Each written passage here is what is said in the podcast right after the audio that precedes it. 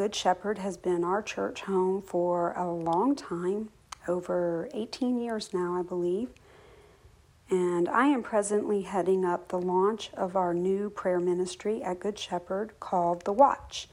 So I am thrilled to be a part of 21 Days of Prayer and to see what God will do as we set aside this time to purpose to pray as individuals and as a body.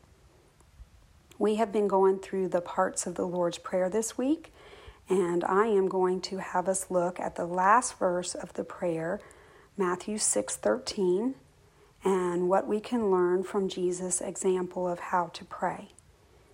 He says, "And lead us not into temptation, but deliver us from evil." And some versions say the evil one. Also, in some manuscripts, the prayer ends with, for yours is the kingdom and the power and the glory forever. Amen.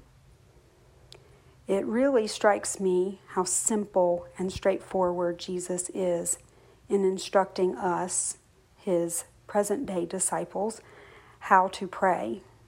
And concerning falling into temptation and dealing with evil, he doesn't give us a five step method to pray or even direct us to ask for strength to fight the temptation and the evil.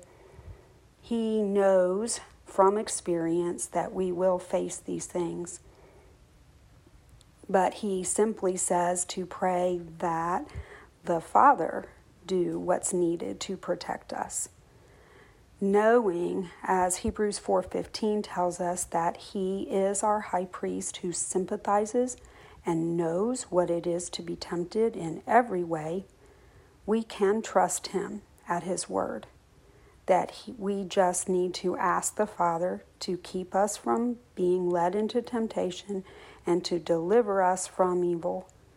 I don't need lots of understanding or fancy language, just simple words and trust in the Father, my shepherd, our shepherd, to lead us in paths of righteousness, not into temptation, where we need not fear any evil because He's with us.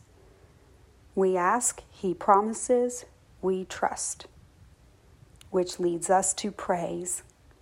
The Lord's Prayer ends with praise, declaring truths about Him that are the reason we can trust Him to answer all those simple prayers that we just said in the rest of the Lord's Prayer.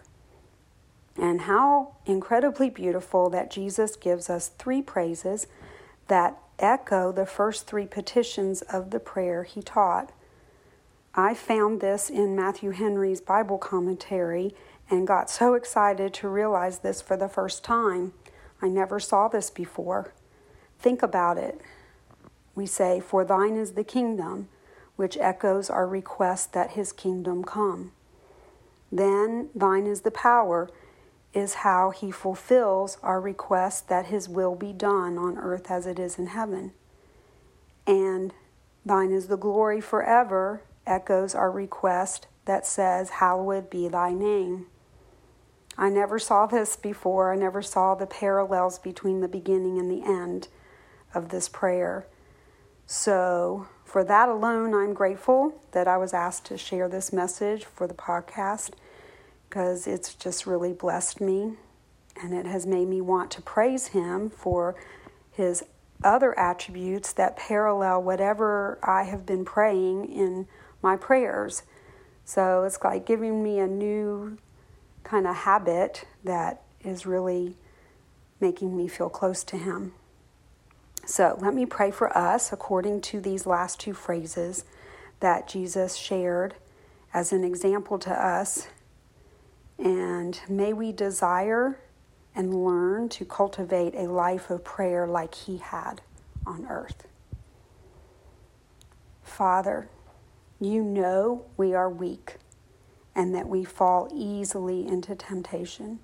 So we ask you to shepherd our thoughts and hearts up and out of the temptations that accompany our daily trials and the distractions of this world and our own fleshly desires. And Father, because you know We do not have the strength to fight evil.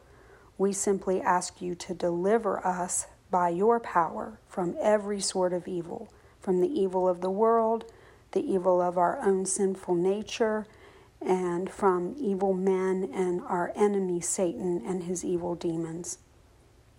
You are greater than all of them, so we trust in your deliverance and protection today. For yours is the goodness and wisdom and kindness to lead us not into temptation, and yours is the sovereign rule and might and righteousness to deliver us from all evil. And we ask all of this in your name, Jesus. And we say, So be it with our Amen as an expression of our confidence in you to answer. Yours is the kingdom and the power and the glory forever and ever and ever. Amen.